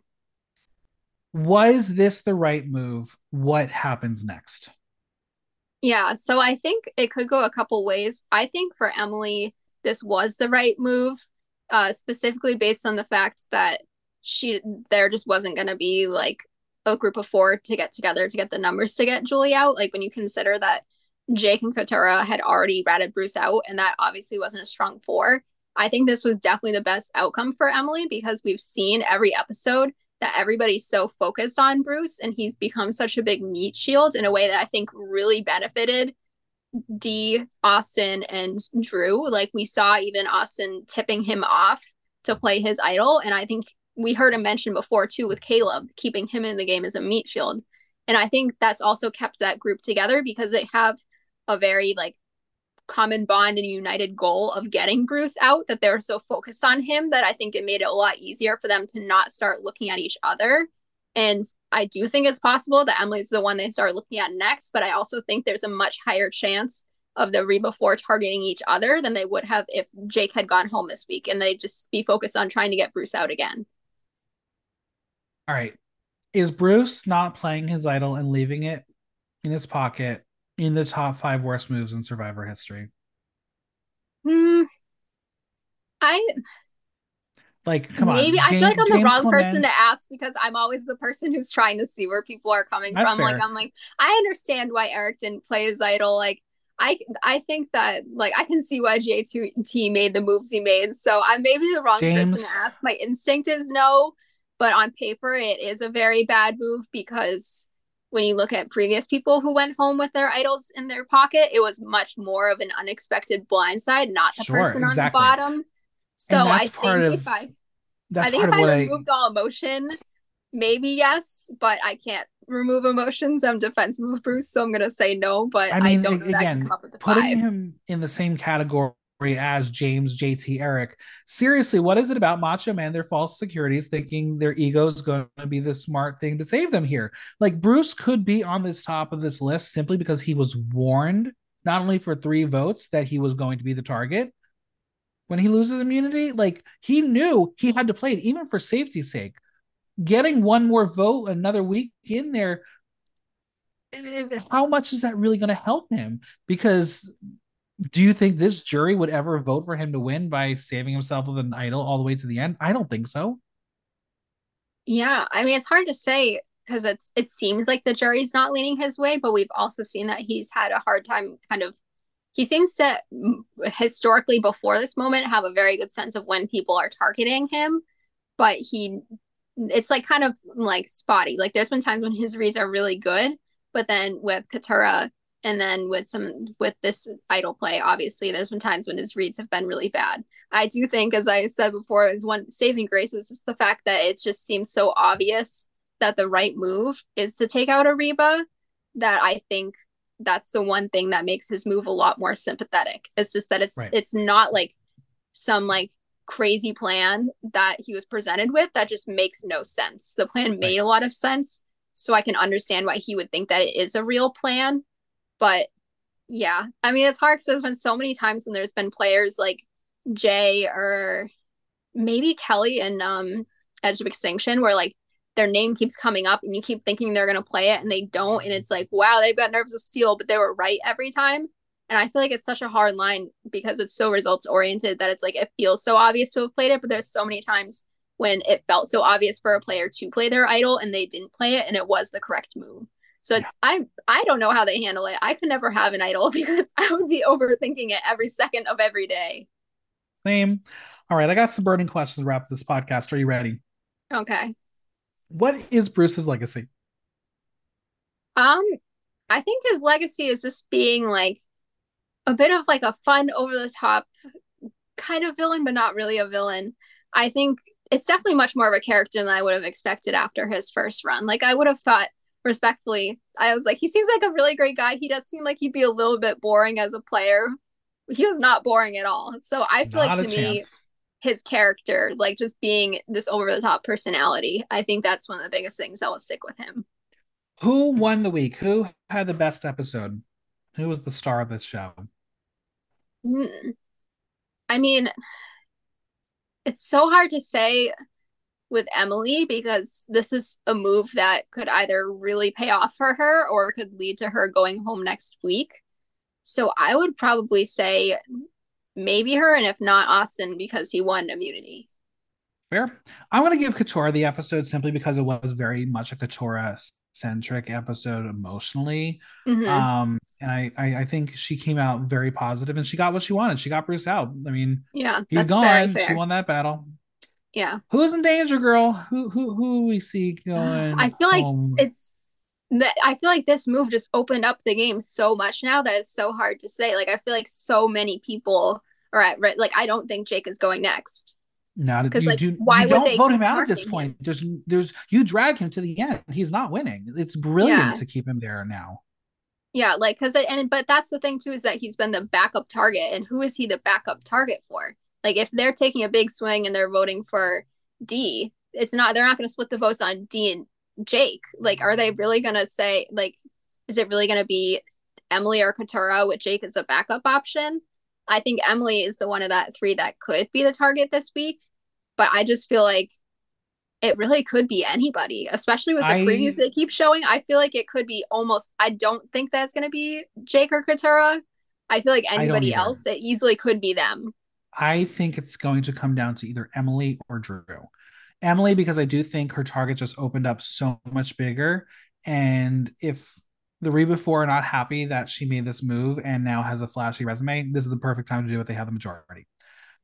I say Drew's at the bottom of the Reba 4 because you know the bond that Mama Jay and D have. They've been together the entire time. Mm-hmm. We are now seeing this emotional romantic bond between Austin and D. I'm not saying he's going to get stigmatized, but I feel like in this moment and some of the things he said, I think Austin would pick D over Drew. I think Drew might have to be sacrificed, and I think it might come this week if it's not Emily. Yeah, they definitely have foreshadowed D being Austin's downfall, regardless of what their relationship is. Yeah. So we know that he has at least one idol. I don't know what's going on with the idol he handed off to Julie. I mean, I don't know that we've ever actually seen somebody refuse to give an idol back before. Like, that's just right. Like such a dirty move. Like not an illegitimate move. Like, I could understand why she make the move, but that's this one that would result in so much bad blood, especially when like he is unconditionally, like, he trusted her that much and wanted to protect her that much that he handed off to her. And I don't know, because we also haven't seen anybody even remotely targeting Austin. Right. So it's not like you necessarily need to keep the idol from him. With the battle between Drew and Jake, like, I can see Jake be like, screw this guy, get him out. I fear for Drew right now. And I think King Drew might have his people say, I don't need you. You can be a vote for me later on. After 10 episodes, the winner of the season is... Oof. I mean, it seems like most people are between D and Emily, right? I mean, I definitely don't think edit-wise that... I mean, I've definitely... These have been some famous last words before, but I don't think with the edit that a man is winning, not just because they've made the comment. It's not that they've made comments about a woman winning, which they've done before, but specifically the fact that they have repeatedly... given the guys, not like the Dodo edit, but like kind of close to that. And just when you look at like the content that's left, like, I mean, Jake could win. It's like, you would think with the way his game is going, with the way juries have been in recent seasons, he wouldn't win, but it seems like the jurors are rooting for him. So he could win. I don't know. I guess he'd probably be the most likely, because I feel like they have been setting Drew up for a downfall, and they've just given Austin like no personal content. Like, it took until episode 9 to find out a single thing about him as a person. So I don't think edit-wise that he's winning, even though game-wise I definitely think he could. So I definitely think it's a woman, and I feel like we've gotten less content from Julie, and the Katura stuff was so Bruce-focused that I would say probably it would be most likely Drew or D or Emily. But the modern era has been so weird that I feel like I don't think you can rule out like Mama and Julie. Like, I don't think you can rule out Katura either. And this is where I'm going to go. And this is like, I think I'm going to stand by this one. I'm not, I might change by next week. Who the fuck knows? I really think the next vote is either going to be Drew or Emily. I don't think either of them are going to be in the last bit of the episode of the season. Mm-hmm. Here's what I'm going to predict. And this is why I think Jake will potentially be a 0-vote finalist. Mm-hmm. I have this weird feeling that Austin is going to have to be voted out at 5. Get him out, mm-hmm, because he is going to win. I'm going to go crazy here and say, when it comes to Final 4, Katura wins, puts D and Julie into fire, takes Jake to the final. D beats Mama J. D will still win the season, but Katura gets all the votes from Bello except for Bruce. Yeah. And I mean, that definitely would line up with what we... So would that mean that Drew and Emily are both the next to go? Regardless of who goes to speak, the other one goes next. I think so. Yeah. I mean, I'd be interested to see how that goes with Austin's idols, because if he does... I mean, they've... Is it possible he's going to Bruce himself too? I don't know. The thing is, I don't think if you have an idol at 5, I feel like, well, I don't know, because we've had a couple winners. If he gets it back, as you said earlier, if he gets it back. Yeah. I feel like now that they take idols away from the players, if they hold on to them, I feel like there's not really incentive to hold on to one, but Xander didn't play his, right? And I mean, Marianne didn't play hers, but Mike played his on her. Correct. So... there's also the Lindsay vote where Omar went home because she refused to play her idol on him, even though it was the last week. So I guess it could happen. I don't see Austin as the type to sit on an idol when it's the last time to play it. But yeah, that's the biggest thing, is that unless Julie just like doesn't give his idol back and he plays it like this week or next week, it's just hard to see how he, like, because he's already at final 7. It's just hard to see how he doesn't have an idol at final 5. That's true. I don't know. I don't see him as a losing finalist. And I feel like they haven't really foreshadowed much with the fire. Like, last season was so over the top with Carson. And that's I know true. They've done that to maybe a slightly lesser degree in previous seasons. I feel like we haven't gotten any foreshadowing really with the fire challenge this season. Watch and see. All right. Where can we find you on social media, Venmo, and any projects you want to plug? So I am Perks of Being HC pretty much everywhere. Twitter, Threads, Instagram, TikTok. I believe on Venmo too, where people just want to send me money. But yeah, that's where you can find me, just about everywhere. Amazing. Well, thank you so much for being here. This was a blast. Yes, thank you for having me. It was an interesting discussion. Definitely a good week to be on. Lots to talk about.